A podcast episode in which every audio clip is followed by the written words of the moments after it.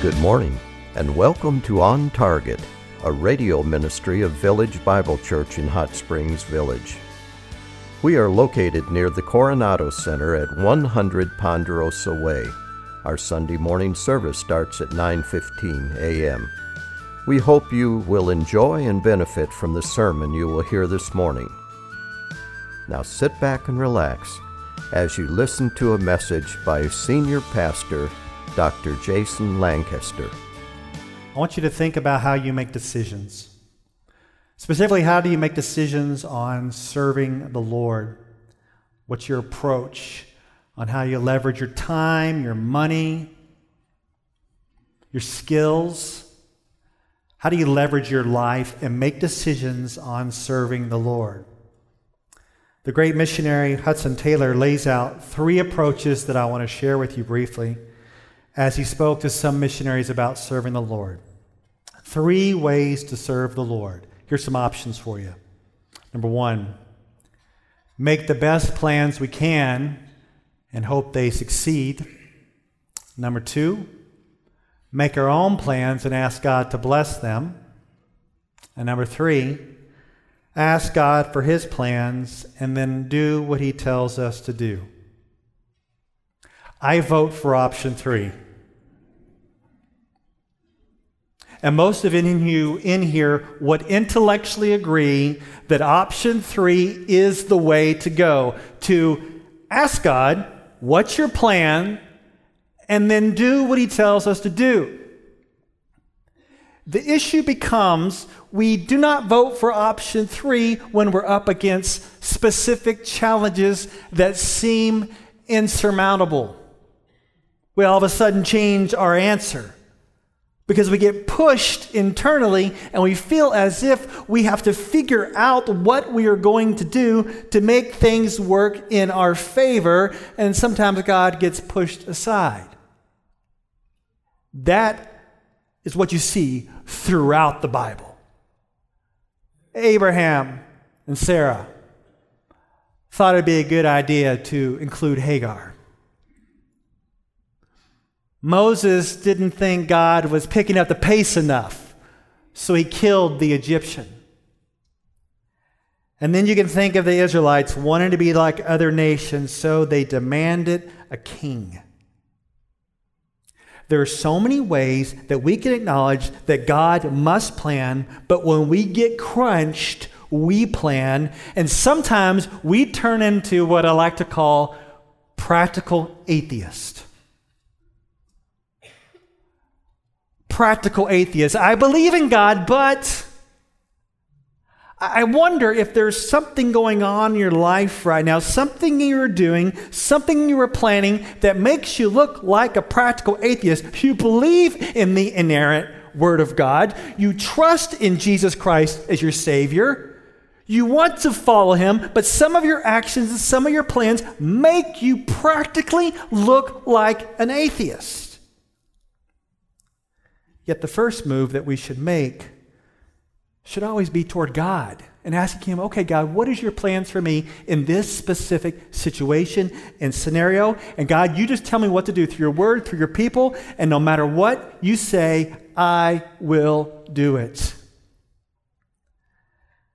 And this morning, we're going to look at a people who look to God and his plan, and they follow through and actually executing it during one of the greatest battles in their lives.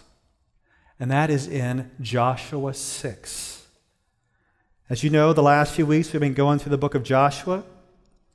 After hundreds of years of the Israelites being enslaved in Egypt, and after 40 years of wandering around in the wilderness, they are about to finally conquer the land. They already passed the Jordan as it parted, just like the Red Sea. And last week we saw their obedience and circumcision as a recommitment to the Lord. Now it's time to battle. They are about to face treacherous nations that want to kill them. And we have to be reminded time and time again from the book of Joshua that the battle belongs to the Lord. And this morning what we're going to find out is not only does the battle belong to the Lord, but the strategy belongs to the Lord.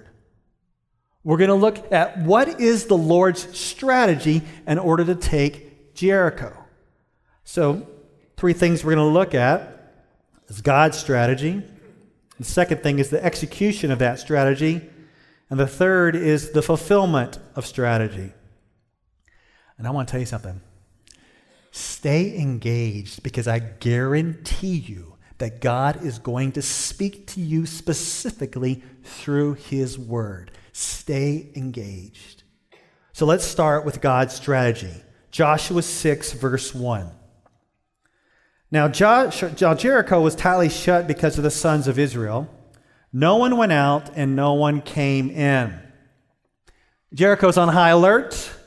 They're barricaded in as Israel was outside their walls. They were a city under siege waiting for the attack of the Israelites. Maybe they're wondering, I wonder what the strategy is going to be. Maybe they're going to build siege ramps. Maybe they're going to scale our walls. Maybe they're going to try to starve us to death by closing us in. Well, here's the strategy. Verse 2. The Lord said to Joshua, "See, I have given Jericho into your hand with its king and the valiant warriors. You shall march around the city, all the men of war circling the city once. You shall do so for 6 days." Step one in the strategy is to march around the city one time a day over a 6-day period. And that may seem like a weird strategy. No human would think of that. More details follow in verse 4. Also 7 priests shall carry 7 trumpets of ram's horns before the ark. Then on the 7th day you shall march around the city 7 times, and the priests shall blow the trumpets. Notice all the sevens. 7 priests, 7 trumpets. On the 7th day, march around the city 7 times. Lots of sevens. 7 is the number of completion and perfection, and you can think of the Lord resting on the 7th day after His creative work. But more important than the sevens is the presence of the ark. The Ark of the Covenant represented the Lord's presence, and it was the Lord who was going to go before them in the war. And now the last part of the strategy is in verse 5. It shall be that when they make a long blast with a ram's horn, and when you hear the sound of the trumpet, all the people shall shout with a great shout, and the wall of the city will fall down flat, and the people will go up every man straight ahead. After they circled the city once for 6 days, and on the 7th day, they were to circle it 7 times, and then the priests are to make this long blast with a ram's horn, and all the people are to shout with a great shout. And did you notice? It says, the wall of the city will fall down flat. It won't topple over, but it will fall down flat, as if it's obvious that the Lord is crushing the wall so that people can enter and take the victory. Now, this strategy was unexpected and not the norm, but it was nonetheless God's strategy for the people to follow by faith. Now, obviously, we're not going to do this strategy. Perhaps some of you have come from charismatic churches and they circle the sanctuary 7 times. We're not doing that. But there are things that we can follow, and there are strategies that we are called to employ from the Word of God. Let me give you a verse. 2 Corinthians 10:4. For the weapons of our warfare are not of the flesh, but divinely powerful for the destruction of fortresses. Don't you love that verse? It's like it can be applied to Joshua. He did not come up with a strategy rooted in man, but in the Lord, and the Lord's strategy was divinely powerful for the destruction of fortresses.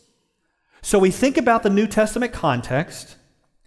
We think about breaking through hard hearts and challenging and deceive people with the truth of Jesus Christ. In this context, Paul's strategy is not rooted in worldly wisdom or his own plans, but rooted in God's strategy to wage war. So here is God's strategy for you to wage war. I'm going to tell you based upon this verse and in the New Testament. Here it is. Here's the strategy. The Word, prayer, faith, power of the Holy Spirit, and obedience. And I want to add one more to that list. the church. The church is here to give you wisdom and encouragement and part of God's strategy. And this list is our weapons. And when they get exchanged, I'm telling you, when these weapons God has given us, when they get exchanged for strategies rooted in our feeble minds, then we are going to have problems. I guarantee you. Many years ago, at a Wednesday night prayer meeting, there was a woman who was there who was undergoing a lot of challenges in her marriage. Her husband was difficult and causing her all types of grief and problems. But rather than battle in line with God's plan of the word, prayer, faith, obedient, rather than surrounding herself with the church to encourage her and exhort her, she decided to take the matters into her own hands. She made this strategy in her mind that she made into action, that she decided to file for a divorce. Not because she wanted a divorce, but because she wanted it to be a wake-up call to her husband to get his act together. But her husband took her up on the offer, and she was devastated. She wanted to take her actions back, but it was too late. She was falling apart in front of us. And I'm telling you, there are times when our strategies and stuff that we think up, that we think that's going to make a big difference, can just turn into a mess. Just think about your own life right now. Some of the things that you're thinking about doing, or some of the things that you've already done, were they from the Lord's strategy or more from your strategy? And some of the results that you're living in right now are pretty devastating. But moving forward in your life, we want to adopt the Lord's strategy and not what we can think of in our feeble minds. So we have this strategy, but what does it look like to execute the strategy? Let's move on to verses 6 through 9. And as we look at verses 6 through 9, I want to encourage you with 4 details. Let's start with verse 6. Now Joshua, the son of Nun, called the priests and said to them, "Take up the ark of the covenant and let 7 priests carry 7 trumpets of ram's horns before the ark of the Lord." Then he said to the people, "Go forward and march around the city, and let the armed men go on before the ark of the Lord." And it was so that when Joshua had spoken to the people, the 7 priests carrying the 7 trumpets of ram's horns before the Lord went forward and blew the trumpets, and the ark of the covenant of the Lord followed them. The armed men went before the priests who blew the trumpets, and the rear guard came after the ark, while they continue to blow the trumpets. The ark, which represents the power and presence of God, is with them and goes before them in the battle. The focus here on the ark is all about the Lord, and it's all about what he's about to accomplish. And the presence of the ark indicates that the battle belongs to the Lord. So here is encouraging detail number 1.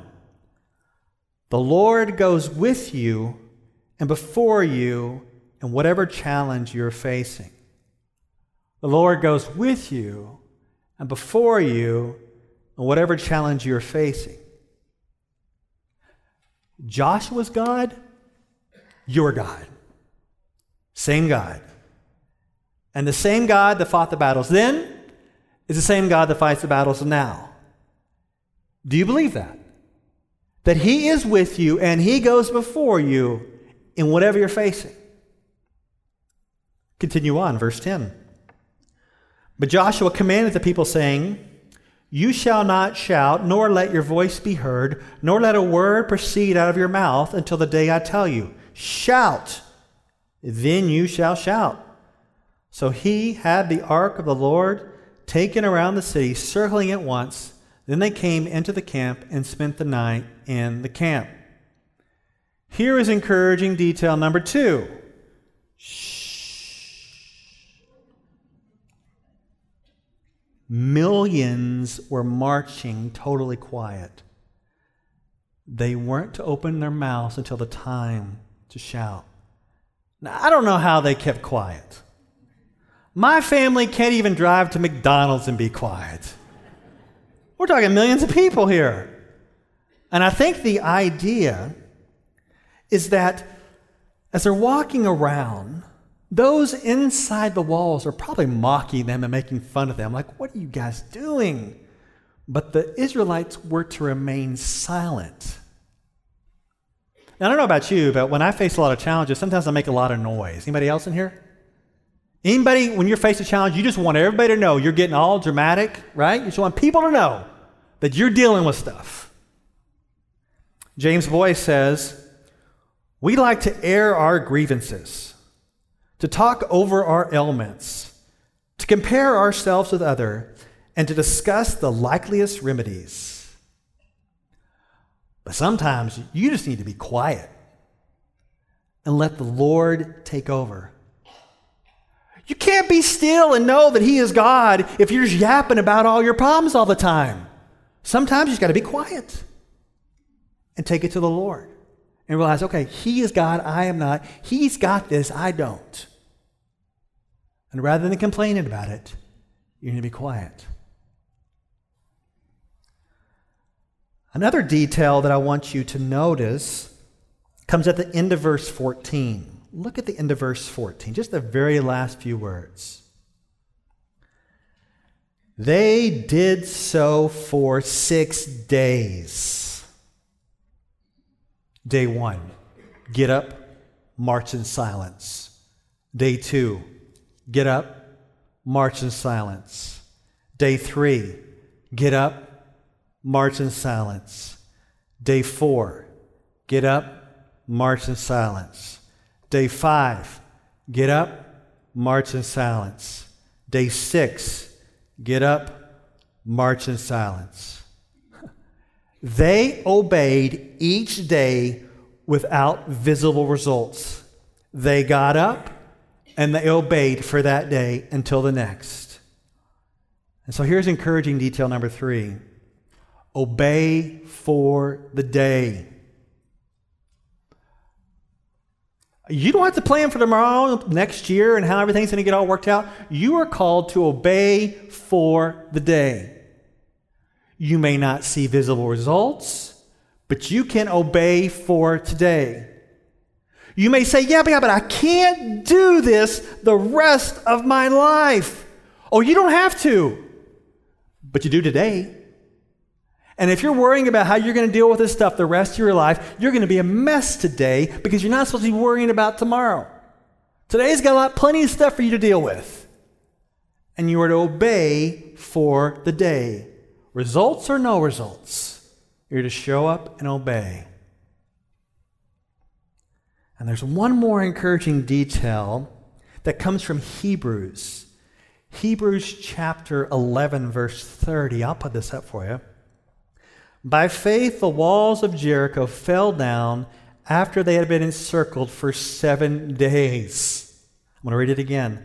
By faith, the walls of Jericho fell down after they had been encircled for 7 days.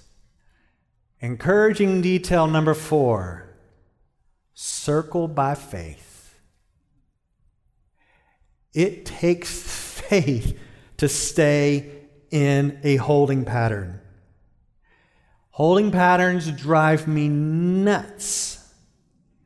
Nothing seems to be happening. There is no movement, and yet we are called to circle by faith. I wonder if some of those circling are saying, come on, let's get this invasion going. We got our weapons. We know what we're going to do. Let's go. And yet, what are they doing? Circling by faith.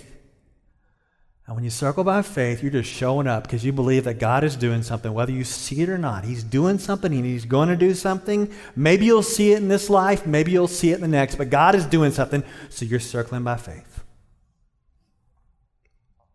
Well, you wonder, did this strategy work? You know the end of the story, so the fulfillment of the strategy is in verses 20 and 21. We're going to skip over a lot because we'll pick it up again in chapter 7.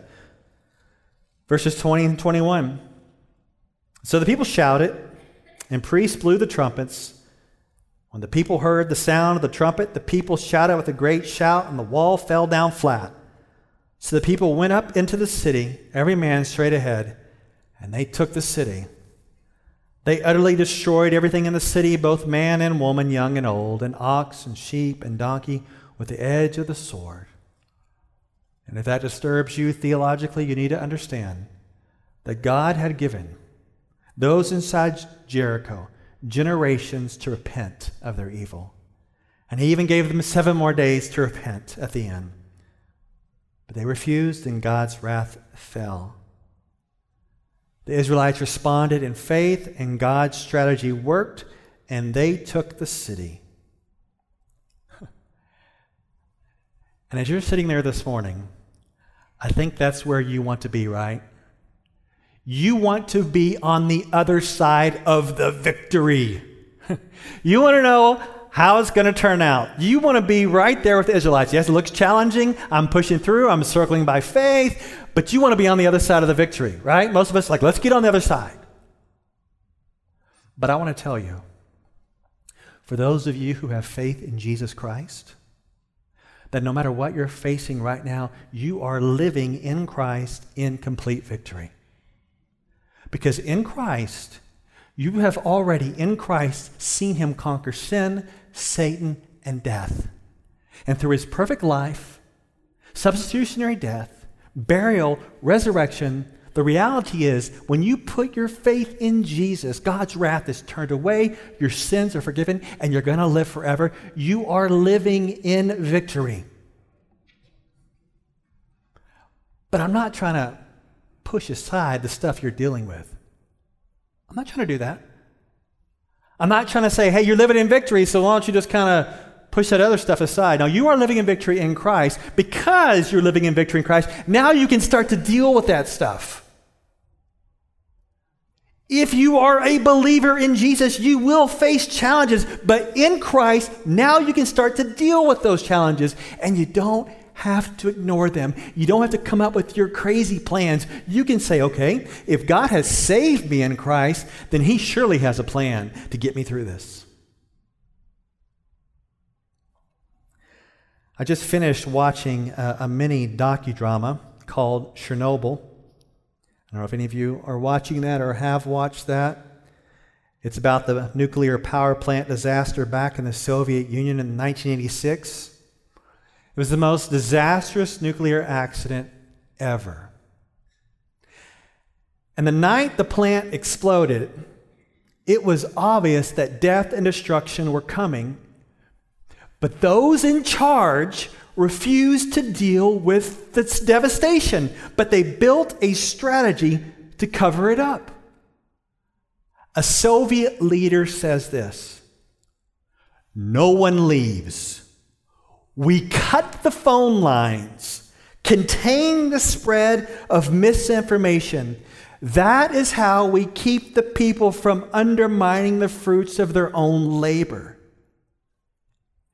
And because they failed to face the challenge and respond appropriately, it was disastrous, and tons of people died.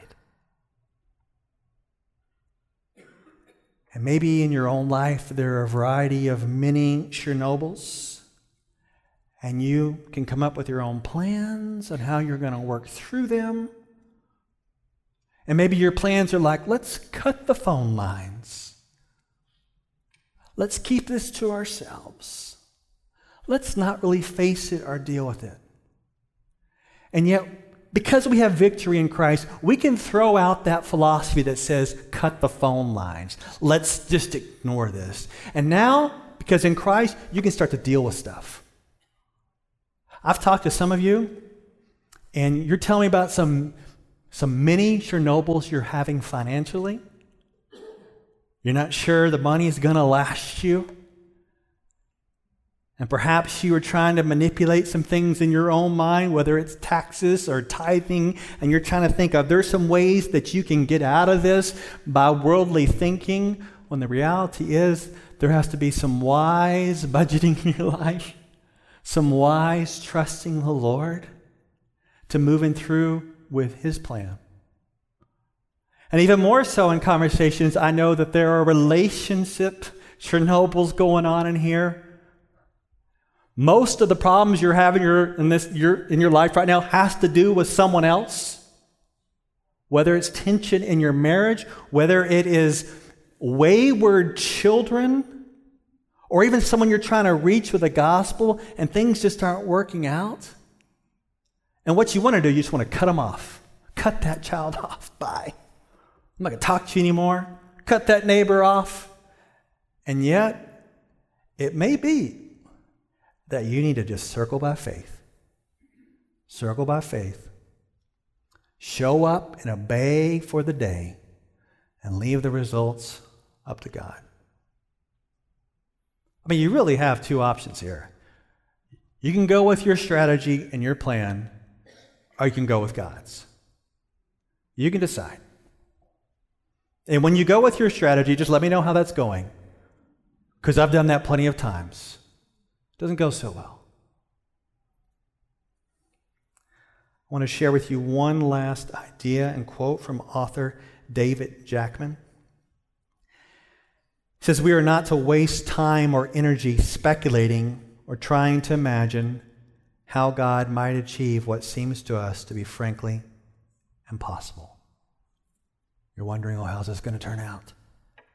He goes on to say, "Our problem is that so often we substitute our plans for God's priorities, and we foolishly convince ourselves that our ingenuity can be a replacement for our obedience." Now, I don't know about you, but I often substitute my plans for God's priorities. It's like I can trick myself on a daily basis where I think I'm following God's plan, but I'm just asking Him to bless mine. And that's why I think we need a daily heart check. It's like somehow we can be so convinced here in church on Sunday morning that no matter what, you're going to go with God's plan. But when you wake up tomorrow, your plan sounds a whole lot better. That's why we have to have this daily heart check that we are aligning our hearts with God's heart. There is a woman who is a doctor and a surgeon in a competitive field, and she started following Jesus later in her life, and she started a daily ritual. When her patients went to surgery, she had them sign a release, basically saying they trusted her as a doctor and accepted the outcome of the surgery that was about to be performed. And after she became a Christian, she got an idea. She created this huge stack of releases and put them next to her bed. And when she would wake up in the morning, these are release forms to God. She would sign one. God, take my whole day. Whatever you want to do, I'll do whatever you say. It may not align with my plan, but it's your plan. Next day, release form. God, whatever the results, it's up to you.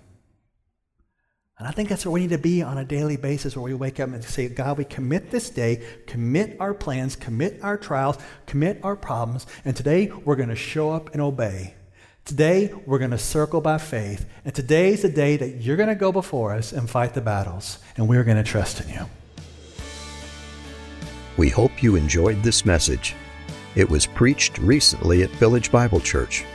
You can hear this message or let others know about it by visiting our website at vbchsv.org or call us at 922-0404. Meanwhile, have a blessed day as you walk along the way, guided by God's Word.